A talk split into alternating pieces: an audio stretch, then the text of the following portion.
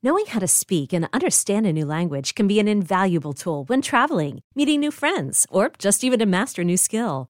But it's not always simple when you're bogged down by textbooks and structure classes. That's why so many people trust Rosetta Stone. Rosetta Stone is the most trusted language learning program, available on desktop or as an app. It truly immerses you in the language you want to learn, like Spanish, French, Italian, Chinese, and more. You won't just be studying English translations. The Rosetta Stone intuitive process helps you pick up a language naturally, first with words, then phrases, then sentences. Don't put off learning that language. There's no better time than right now to get started. For a very limited time, listeners can get Rosetta Stone's lifetime membership for 50% off. Visit rosettastone.com slash rs10. That's 50% off unlimited access to 25 language courses for the rest of your life. Redeem your 50% off at rosettastone.com slash rs10 today.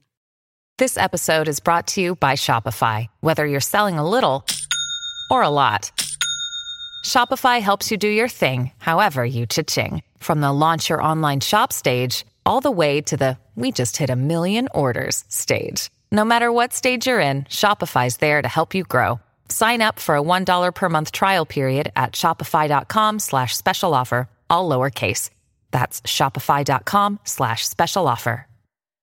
A word of warning this podcast explores graphic and disturbing stories and includes some strong language. It therefore may not be suitable for our young listeners or other folks who may find it disturbing.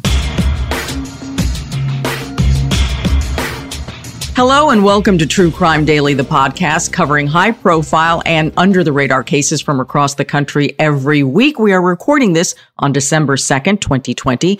I'm your host, Ana Garcia, and joining us today is criminal defense attorney Joshua Ritter. Josh has worked on both sides of criminal law. Previously, he was a prosecutor in the Los Angeles County District Attorney's Office. But we have breaking news because Josh is a new dad you had a little girl a month yes. ago. Yes. What is her name? Her name is Ryan, and she's gorgeous, and she's uh, given us the business, and sleep is at a premium, but we're very, very happy.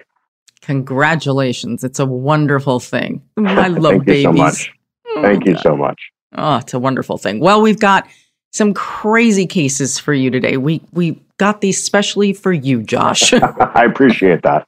All right. So these are the two nutty cases we're working this week. A man in California claimed that his girlfriend died after falling off of a bicycle. Except now he's been charged with her murder. But first, a case that we covered back in January has taken a wild turn. Frankly, it's unbelievable where this case is going. Let us go back to January 13th in Celebration, Florida. And this is a uh, one of those planned developments with beautiful little houses and wraparound gorgeous porches. And Celebration is near Disney World to give you an idea. All right. Inside one of those fabulous homes, police found the decomposing bodies of a mother, her three children, and the family dog. And the only one who was alive when police discovered this was the husband slash father, Anthony Todt. On the outside, Josh, this was the perfect family living a lavish lifestyle. Anthony Todt ran two physical therapy clinics up in Connecticut, and he would work during the week. And then on the weekends, he would fly down to Florida to be with his family. Not a lot of families can afford that kind of lifestyle. Right, right. Right? Okay. So already we know we're dealing with really a lavish, successful life. Yeah. But the reality was, Josh, when you peel back the layers and you didn't have to peel too many, that Anthony Todt was in some serious debt. Serious debt. He was about to be evicted from that gorgeous house in Florida, and he was under investigation for massive fraudulent billing, insurance billing, fake billing, not only to insurance companies, but to the government. So that sets the scene of what's going on behind the scenes, right? Right. So, Josh, at the time of his arrest, investigators said that he had confessed to killing the family. But since his arrest back in January, almost a year ago, he is now facing the death penalty. He has been indicted on murder, and all of a sudden, he has a whole new version of what happened. Of course.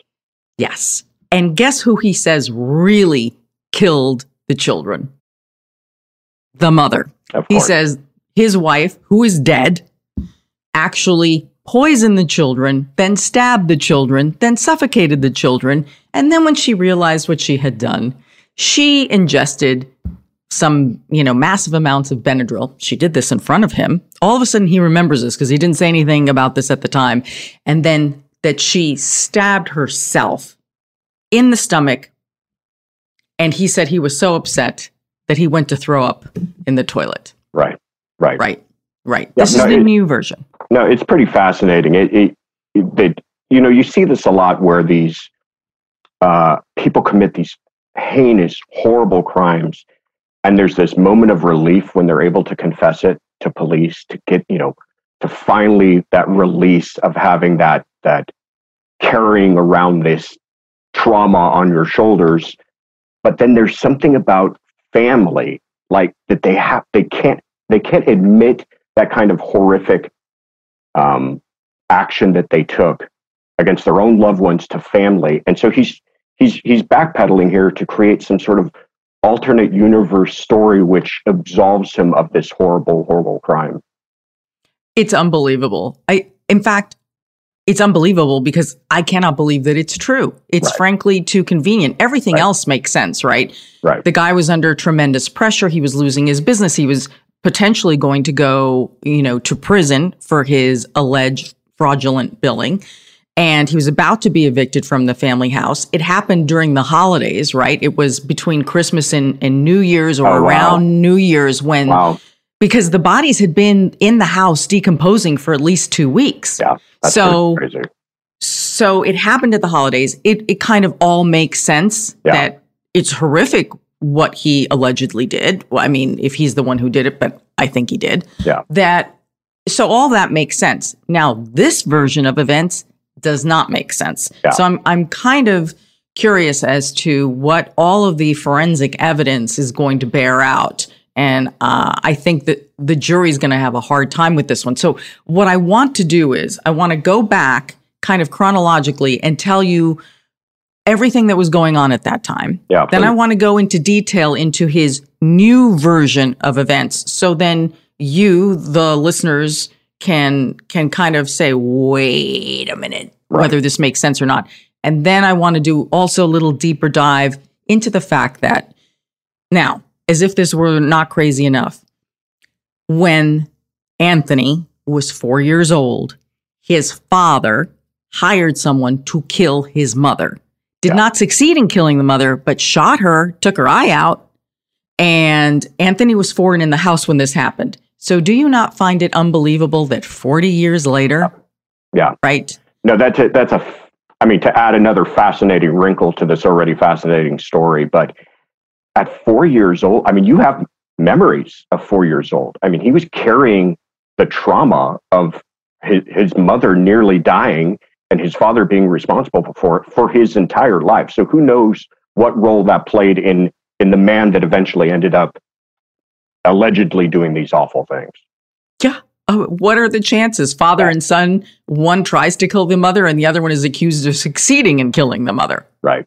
Right. or, or, or yes, wife is what I should say. Excuse me, the wife. All right. So let's go back to December 29th, 2019, almost a year ago.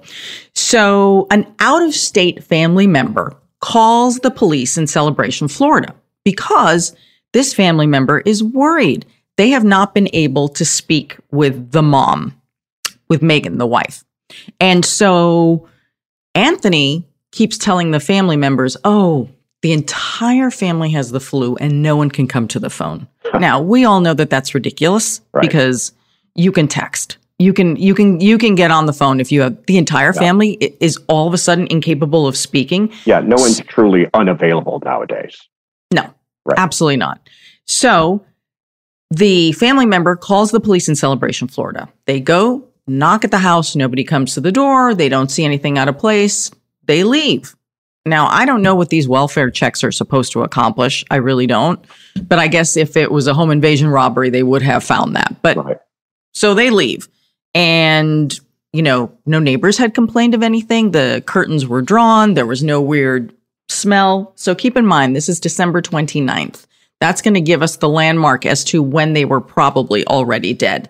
Then on January 9th, the local sheriff's department gets contacted by the feds, and I guess they do this all the time. The feds say to them, Look, we're looking at this guy, Anthony Todt. We've been investigating him for some time up in Connecticut for medical fraud, medical billing fraud, and we are going to be arresting him. Have you guys, you know, do you give us an idea anything going on, anything weird? And apparently, you know, still no sign of anything. Things are kind of quiet. On January 13th, deputies and federal agents go to the home t- with an arrest warrant. They are about to arrest Anthony Todt. They find him at home. And I guess, Josh, you could tell me more about this. When you serve a search warrant, presumably, don't the authorities ask, is anybody else home? And do they check the house? Yeah, well, they they they want to make sure that everybody's safe, right? That the the officers are safe. They don't want to be walking in and, and executing a search warrant and there's people hiding in the closets with guns. So they will perform a, a protective safety sweep of the home. And it sounds like, in pretty much plain sight, they found the entire entire family, including the dog, wrapped in blankets, dead in one of the bedrooms. So that means that everyone was put together. It wasn't like it was, you know, a crazy thing, right? It, it was very uh, calculated, is what I'm trying to say. Organized it, and calculated. It doesn't look like it was some sort of haphazard act of, you know, in the in the heat of passion. It, like you said, it looks like it was incredibly calculated. Yeah, and and you know, so here you have everyone dead. You have wife Megan, who was 42, then the three children Alex, who was 13, Tyler, 11, little Zoe, four years old, and Breezy, the dog. Everybody's dead. At the time that this happened, they, ne- they never released how everyone was murdered. And so the initial reports were that authorities believe the victims had likely been dead for two weeks. That brings us back to the original call for a welfare check. And they clearly had been decomposing for that time. And they said that Anthony had been in the house the whole time. They also said that he um, was making comments that he was uh, wanted to do self harm. He told them that he had taken a bottle of Benadryl, tried to kill himself. So they took him to the hospital for a few days, and then from there he was transferred to the jail. So you know he he without question was arrested, and the sheriff's department said he confessed to the killing. So we thought, okay, this is one of those horrific holiday massacres, if you will, that happens, you know, when people completely right. lose it. Right.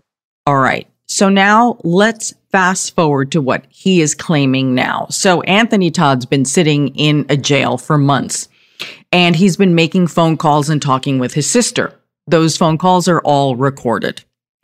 In these phone calls, he is telling his sister that there's no way, it's not even that he couldn't have done it. He said, I couldn't protect the children because I wasn't there. I was at the condo, wherever the condo is, somewhere else in Florida, that they owned another piece of property. Okay. Yeah. Well, well, go ahead. go ahead. Mean, no, I'm asking you. Well, what do you do with that? I, I mean, you've already kind of pointed out the ridiculousness of this. He he says, on one hand, I wasn't there, but then on the other hand, he has incredibly specific details as to how these killings apparently took place. I mean, he knows that mom apparently baked a pie and put Benadryl and Tylenol PM into it, and that that then all the children were separated and each of them was killed separately, and then she took some of the Benadryl herself. How does he know all of these incredible details? And at the same time, I wasn't there to prevent all of it. So we're we're left with the idea that either somehow his wife, if she did commit this crime, explained all of this to him as it was happening and he couldn't prevent it because he wasn't there, or he was there and he was watching it all take place and didn't do anything to stop it. Or the third conclusion, which is, I think, the much more reasonable one, which I think a jury would arrive at, is that he is, in fact, the person behind all of this and he knows all of these details because he's the one who did it. And the children were stabbed and suffocated. So this is a very deliberate, violent, violent act for a parent to carry out on a child. Yes. I obviously I believe it's the father, not the mother. But either way, right? The, the the two stories we're being told, it's of a parent. Yeah. So the level of either disconnect and rage, who does that? Right. And then when you're done with one child, you move on to the next one. There were three of them, and you had to kill the dog too. Yeah, these are these are not quick, painless deaths. This is this could have been miserable. This could have been suffering. And you're right. And how does he go about committing each of these separately? No one's stopping him. I think I think I think the Benadryl, we I mean, obviously we don't have toxicology from this, but I think the Benadryl story may be may be pretty true in order to keep all of those people docile enough to commit these horrible crimes one after the other.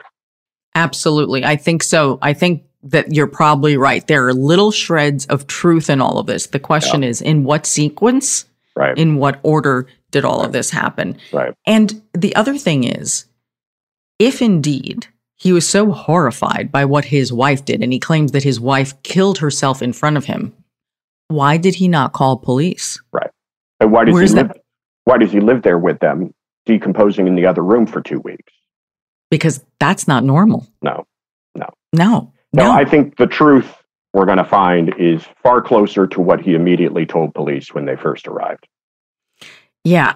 And apparently, in these conversations with his sister, he was eh, trying to explain because I guess she was asking if you had all these problems, you had all this financial debt, because apparently it was massive. And he had all sorts of high interest rate loans that he had taken out to kind of keep all the plates spinning. And then the allegedly the, the reason he was fraudulently billing was because he needed the money to pay off the loans. So it was like it, it everything was just falling apart around him. Right. And he said, "Oh, you know, she wouldn't let me. The wife wouldn't Yeah. let me uh, share with you what our problems were, and you have no idea. She was so ill. She was so mentally ill. So he's saying all these things about the wife when He also brings up how she won't, she prevents him from getting medical care. Did you read that part about he, Yes. he's having all these medical problems and he said he needed medication and he starts to slip in this element about that maybe she doesn't believe in traditional medicine or something like that.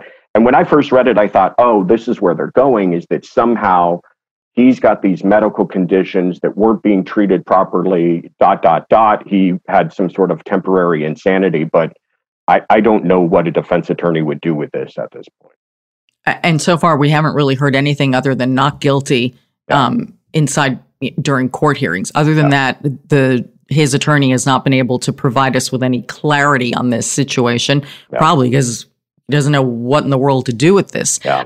I, I also find that hard to believe because if he was indeed commuting back and forth, you know, if he really needed to go to a doctor, he could have snuck a little visit in in Connecticut. Sure. You know? Sure.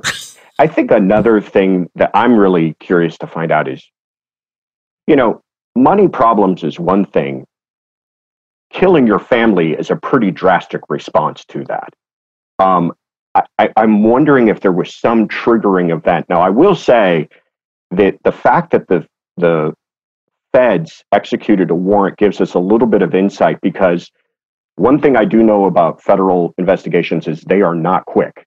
They take months. I mean, they're usually looking into someone for a year or so before they would ever execute any kind of a warrant.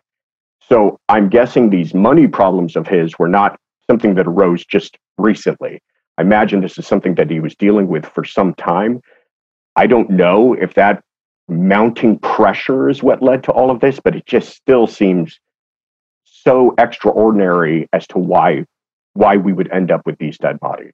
Oh, there's no, uh, well, there is no answer. There's absolutely no answer. Okay. He, supposedly the wife didn't know that they were about to be evicted. It's possible that the wife didn't know how bad the financial situation was. She was a physical therapist too, but it, it appeared that she wasn't working anymore. She was with the kids at home and he was keeping the two clinics mm-hmm. going. But it appears that those two clinics in Connecticut had pretty much shut down around Thanksgiving and these murders occurred in December. So Yeah. so I think I think everything was closing in on him. Yeah. When the feds were doing surveillance, they were actually watching his clinics. As you said, this doesn't just happen. You've got a lot of billing to go through, a lot of questions to be asked. If you're under investigation, you know you're under investigation. right. It is not a surprise, Right. not in a case like this. So the feds um, did surveillance on his clinics. And on the day that they were watching, the clinics were closed. But wouldn't you know it? That paperwork was filed for 16 patients Huh. that were presumably treated that day. However, the feds never saw anyone go in or out of that. So how could they have been treated? So Wow. so they had that independent kind of evidence. Yeah. And he knew this was all going to come down crashing Yeah. on him. What I don't understand is okay, fine. So this is happening. You'll defend yourself. You're being evicted. Okay, well, it sounds like you got a condo somewhere else. So what? What's the problem? Yeah. What? What? Why? Why is the family the problem that he needs to solve in all of this? It doesn't seem like they're the cause of his troubles.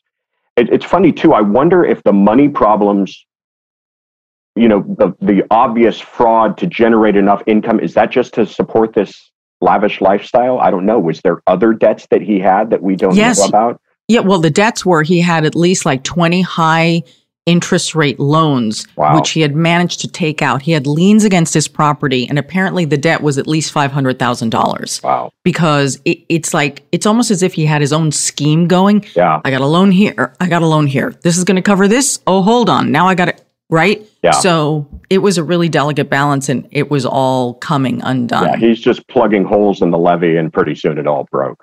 Yeah, another thing I found so interesting. You mentioned this to begin, but this town that they lived in in Florida, Celebration. If you look it up online, you describe it as this kind of picturesque thing. It reminded me of that uh, Jim Carrey film, The Truman Show. Like yes. idyllic. It's it's perfect to the point of creepy. I thought it was just so. Uh, every home looks like it is, like you said, the backdrop of a Disney movie, and to have this kind of horrific crime take place in that setting just adds another layer to this whole thing. Oh, and we are not done with the layers because th- this just gets this much more complicated. So in June, Josh, Anthony writes a 27 page letter to his father, but he and his father are estranged and they've been estranged since 1980. Why? Because his father hired someone to kill his mother and almost succeeded. This is how Anthony grew up Right. with the story in his head that daddy tries to kill mommy. Right. 40 years later, Anthony apparently does kill his wife Yeah. and the kids. Yeah. All right. So his father, Robert Todt, gets this letter, which apparently is obviously shared with prosecutors and also with the media. In this letter, Anthony details everything that his wife, Megan, did according to him. The whole thing about giving them the pie laced with the Benadryl, stabbing the children, suffocating them, and and Megan tr- then killing herself in front of him and stabbing herself in the abdomen. Look, if you're going to kill yourself, Yeah. stabbing yourself in the abdomen is not how you're going to do it. Yeah. If you're doing it to yourself. Yeah. Okay. So he writes in this letter, look at, listen to the language. Long story short, who in the world says this about their dead family, their, his children? Yeah, not to trouble you with all the details. So Right. So, quote, long story short, she gave them the Benadryl, Tylenol, PM pie, separated them, woke them up at 11:30 p.m., stabbed them, then suffocated each one. Dot dot dot. At the news of this, I ran to the bathroom and puked. I was weak. Personally, I'm puking. Yeah. Right. Yeah. At the what does he mean by that? At the news of this. What, uh, how did he get the news of this? Well, yeah, there are a few versions flying around. He claims that it's weird. Was he called to the house? Because he says that she did this in front of him, meaning killing herself. Right. That when he got to the house, she was still alive and that she killed herself in front of him. So did he just like stop by to get the, you know, the bills and see the kids? Or did he, I mean, it's absurd. It it's, is absurd. So so he he shows up at the house. All the children are dead, and before stabs her wife stabs herself in the stomach, she explains this dialo- diabolical plot that just took place. yeah. And he throws up because he's so upset. Right, and then Yeah. lives in the house for two weeks. Absolutely. Yeah, pretty incredible. Yeah. Okay. So I want to talk about this pattern because clearly there is a pattern in this family and a level of of crime, violence, and dysfunction Yeah. that is like playing itself out from one generation to the other. There's this fantastic piece that was written by J.D. Mullane in the Bucks County Courier Times. And I, I'm quoting from here because um, the reporter had this great long conversation with the prosecutor, the guy who prosecuted the father, Uh-huh. and who is now a judge. So I just thought, oh, this is wonderful that, you know, the memories of this case in 1980. Sure. So in 1980, Robert Todt was a high school teacher in Bucks County, Pennsylvania, and he wanted his wife Loretta dead so he could be with another woman. Okay. Loretta is Anthony's mother. So Robert Todt hired a former student, 20 year old John Chermont, and paid him $800 to kill his wife Loretta so he could actually marry the woman he was engaged to her. And Anthony was four at the time. On March 19th, 1980, Loretta was shot and left for dead in her bedroom. Police arrested the former student who then told police, "Hey, wait a minute. This wasn't my idea. It's it's the husband who's the mastermind here." It turns out that the former student as he's telling about this whole murder for hire plot, he said that he had cold feet on at least two times. He was trying to kill Loretta, but the guy like didn't want to do it. Okay, so they they tried even a plot to abduct her. I mean, it's just like the gang couldn't shoot straight. so Robert uh, was growing impatient. This is Anthony's father, right? The husband Right. is growing impatient. I need to get on with my life, Right, And I right. need this woman out of here. I need this inconvenience taken care of. Absolutely. So he pressures the 20 year old and says, I'm giving you a gun. He gives him a gun, gives him a gun, and he also gives him the keys to the house, right? To the Todt house, because that way we don't have to worry that the guy can't break in.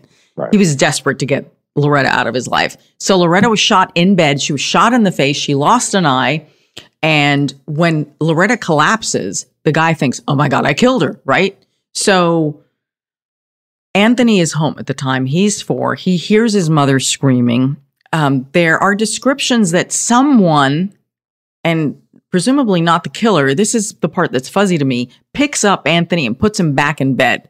Oh, But the mother always said that Anthony always had nightmares about this. Obviously, who's not? His Right. mother's disfigured. His father's been arrested for trying to kill his mother. During the trial, the mother stood by the father. It was just, it was oh, horrific. wow. Yes. Oh, wow. Yeah. God. So, so you're four years old, and the formative years of your life, you're growing up with dad in prison. Mom is disfigured and was almost killed at the hands of dad. I mean, you know, we. I know the point that you're getting to here is how could this be a coincidence? This had to have played a role in the Anthony that you know ended up killing his whole family. Um, and I, I agree with you. I don't know how how a person in, like I said, those young formative years, this type of trauma could not be something that they could work through with therapy, right? I imagine this is baggage that he carried around for his whole life and had to have played some role in him being able to commit just this awful, horrific crime. It's it's incredible. And and Chermont, this is the former student who was hired to carry out the murder, was given four years because he cooperated. The father, Robert Todt, served 10 years for the attempted murder and he's now out. Now here's the bizarre thing. It, it makes sense to me that this relationship should be estranged, right? You as the son want nothing to do with your father who tried to kill your mother. Right. But now that he's sitting in in a jail accused of killing his own wife and children, he now reaches out to his estranged dad. It's the only person he can think of that has experienced what he's experiencing, huh? He's dad has been through this. I, I, maybe he has some some advice. It's awful. I mean, it's it's it's. You know, you use the word bizarre, but that's not doesn't explain it just right. It's just it's just a Sick. horrible, sick. It- no, it, this Yeah. is sick. You Yeah. know, it is. They, I, I didn't even look at it that way, that he's turning to his father because his father's going to understand. Are you Yeah. kidding me?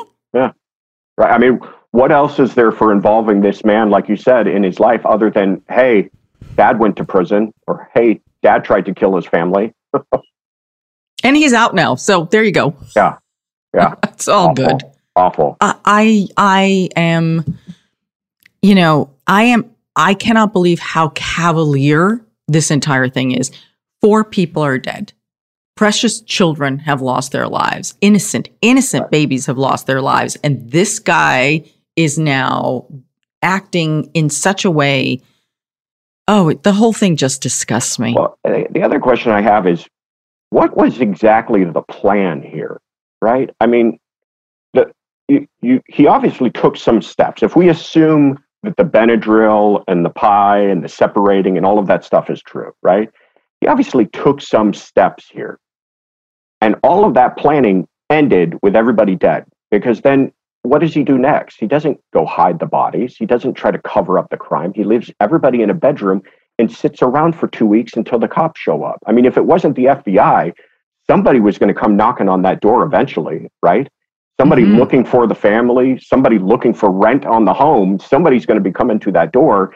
And his plan was just to wait there. It's just so bizarre. It's like his thinking on this thing just ended upon the murders with nothing nothing beyond that. Well, is it possible that he had an you know this a massive mental break Could and be. because none of this makes any sense. No. This is not someone acting rationally no. by any means.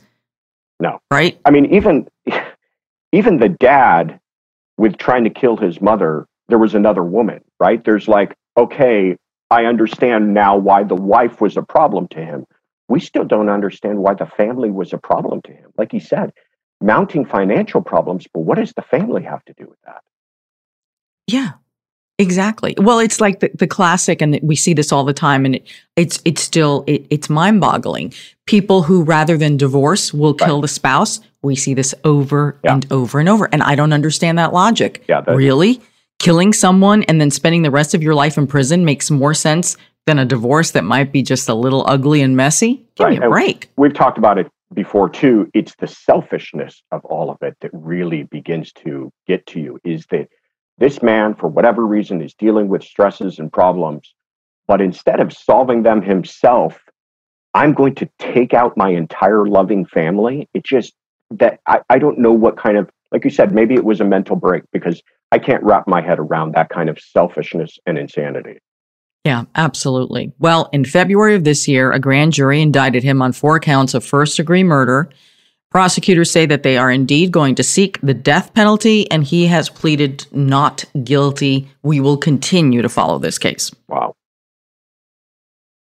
Our second case is in California, and it is also bizarre. A California man said that his girlfriend died because she fell off a bicycle and hit her head. Well, now he has been charged with her murder. On April 8th, Jacob Krasimski took his girlfriend, 47 year old Karina Lee, to the hospital. He told the doctors at the time that she fell while she was in the shower. And when she fell, she hit her head on the rim of the toilet bowl.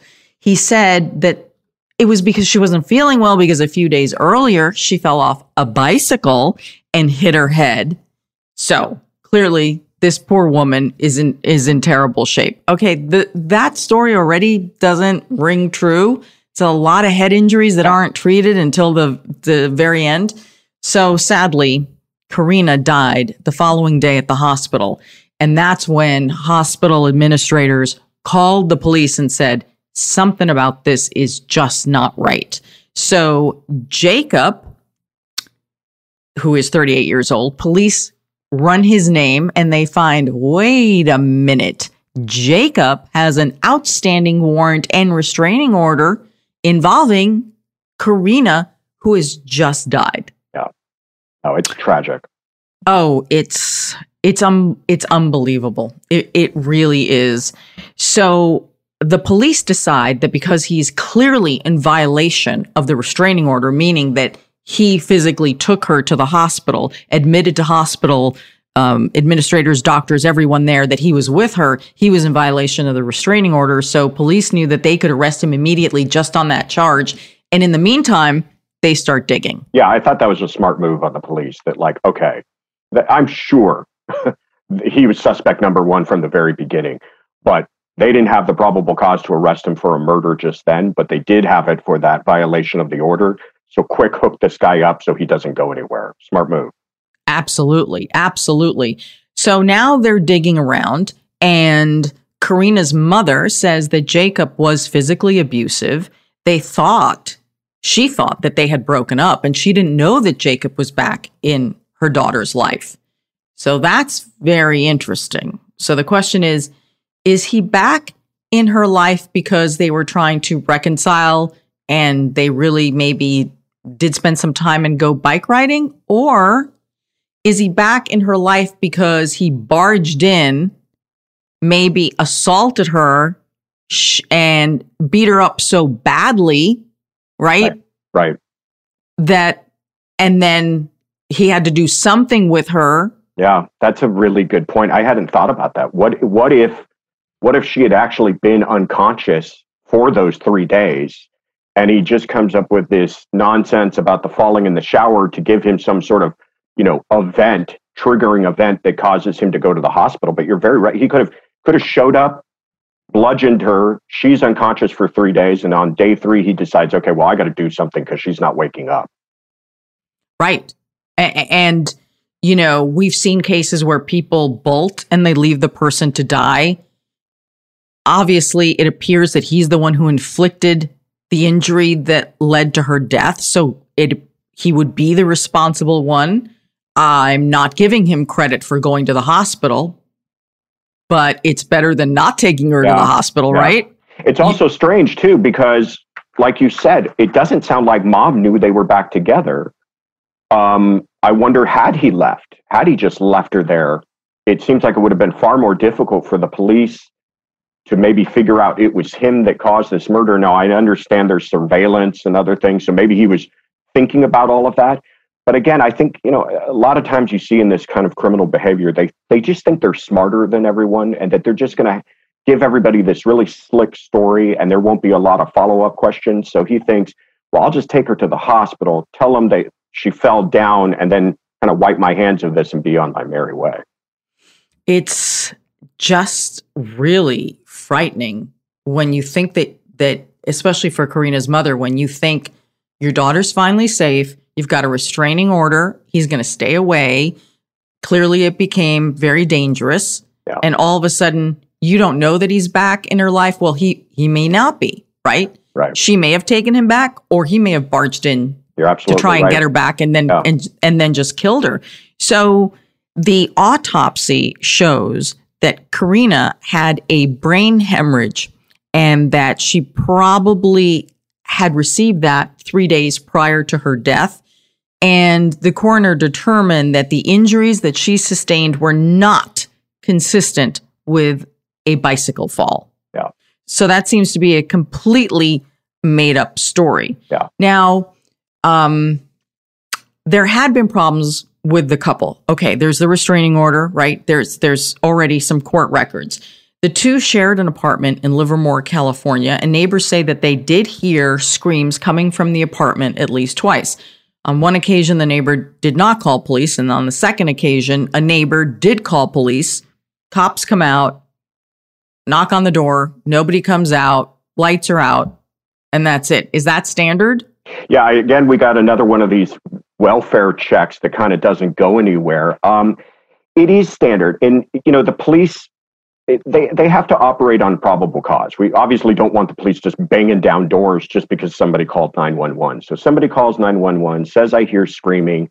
They respond. I'm sure they bang on the door. They try to get a response, but they don't have a reason to legally go inside unless they see obvious signs of distress. You know, a broken window, they hear screaming themselves. But if they show up to an empty home and nobody responds, it's really not on them to go any further. Jacob was arrested in April, but he was not formally charged with Karina's murder until August. He is facing a murder charge. He's also facing counts of false imprisonment and criminal threats. He has apparently not entered a plea yet, and the next hearing is scheduled for December 9th. Yeah. Those charges um, are interesting too because it leads me to believe that there's a lot more to this that we don't know about, um, especially the false imprisonment. There must be some sort of evidence, like you said, that maybe she didn't want him there, and that maybe he was holding her there beyond, um, you know, without her permission, um, against her will. um, that's going to be interesting to see how what evidence backs up those charges. So, Josh, you're pointing out that there's more than just a murder charge here. Right, right. What do you think is going on? Right. Well, these other charges are interesting the false imprisonment, the criminal threats. It's, it's going to be fascinating to see what evidence supports that. Another thing to consider here is that um, there's a unique evidence code that applies to these types of cases. So, usually, if you're charged with a crime, you cannot bring in evidence of prior bad acts, they call it, because you're on trial for the crime that you're charged with, not for a bunch of things that you're not accused of and not charged with. We don't want people being convicted for things that they're not charged with, except when it comes to domestic violence. In domestic violence cases, we do allow for presentation of prior bad acts, even if they're uncharged crimes, to show propensity. In other words, we want the jurors to understand that this person has been violent with this person or other individuals in the past, and therefore has the propensity to have committed the crime that they're accused of. What's also interesting about this crime is that it was passed by the legislature in California in 1996. The reason for that is there was a little case in 1995 called O.J. Simpson, where the jurors were not allowed to hear about prior bad acts. And the legislature responded to that by passing this law, which allows for that presentation of evidence. So this crime occurred in California. So you're saying that this law applies only in California. Absolutely. To domestic violence cases. That's yes. really interesting. Yeah. Yeah. It'll be fast. Uh, and a large part of how they're going to prove this, I imagine, will be through those times where people called the police before, where maybe the mom had conversations with her about how this man was violent with her. All of these, again, like I said, prior bad acts that are not individually charged crimes, but will allow the jurors to arrive at the conclusion well, then he must have committed this crime. Also, I'd be very curious to, to find out what the forensics in her apartment will reveal. Yeah. Because if the attack, whatever injury that she sustained to her brain, if that occurred in the apartment, right. What evidence is there yeah. that will help substantiate the story that's that that kind of fits with the injuries with the body and not his crazy version. Oh, we went on a bike ride and she hit her head. Right, right. No, it's there's a we we know very little about this, but it, it it's it's going to be fascinating to see what what further evidence comes forward. The next hearing in this case is scheduled for December 9th, and we'll keep you all posted. It is time for our comment section. These are the crime stories you all are talking about. A half naked Connecticut man is charged after allegedly humping trees. I guess he thought he was a dog. the man was arrested after officers responded to a report that someone is in the park sexually assaulting trees. Police responded uh, to this unknown man in the backyard. Not only was he half naked, humping the trees, he was screaming and he was eating branches. Sure. All right. Sure. So it was uh, it was an entire collapse of any sanity here. the police said that the suspect then ran into a nearby house when they showed up, and of course the people in the house then like got the hell out of there because there's a crazy man in their home with branches sus- in its mouth. With right, like like a little squirrel with branches, right, or beaver, I guess. The suspect was identified as 36 year old John Figner, and he finally came out of the house, was taken into custody. But of course, as he's being arrested, he decided he wasn't going to go easily. So, no shock there. Uh, no, no. Uh, we don't believe that he tried to hump an officer, but he did apparently spit at the officers and tried to assault the officers. I'm sure that didn't go over well. Uh, Figner was evaluated at an area hospital, booked on charges of second degree criminal trespassing, disturbing the peace, resisting arrest, assaulting an officer, held on $25,000 bond. I don't Gross. know. I don't want to touch this one. Yeah. okay, don't. No, who wants to touch him? Nobody wants to touch this guy. Are you yeah. crazy? Um, so Tammy G writes, I have just seen about everything on the web now. Nicholas B writes, you can hug them, just don't hump them. Right. I like that one. and Mel C, and that kids is why we say no to drugs. Absolutely. Yeah. Obviously, it was a psychotic episode. Something yeah. happening. something not good is happening there. uh, this next case is in New York. A man with a flamethrower gets on top of an MTA bus. That's, you know, the public bus system in New York. New York police say that a local rapper is facing charges after a video circulated online. Gee, I wonder what the purpose of the video was for the rapper. Or was this a little publicity stunt? You wonder? You wonder, yes. Uh, circulated online uh, this video of a man shooting a flamethrower while standing on top of the MTA bus in Brooklyn. Oh, the rapper is from Brooklyn. What a coincidence. According to police, Dupree, G O D, identified as 36 year old Christopher Dupree. Um, well, he was slapped with some charges, including reckless endangerment and criminal possession of a weapon. Incredible. Was everybody social distancing now?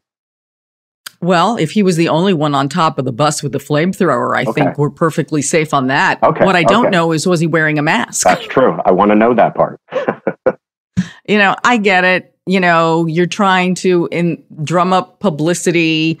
Fortunately, you know, the flamethrower didn't set anything on fire, but I don't think you can just let it slide and say, "Oh yeah, no problem. Just jump on a bus and throw throw some flames around. It's all good." No. Where do you get So- a hold of a flamethrower, by the way? I don't think that's something no- you pick up at the hardware store.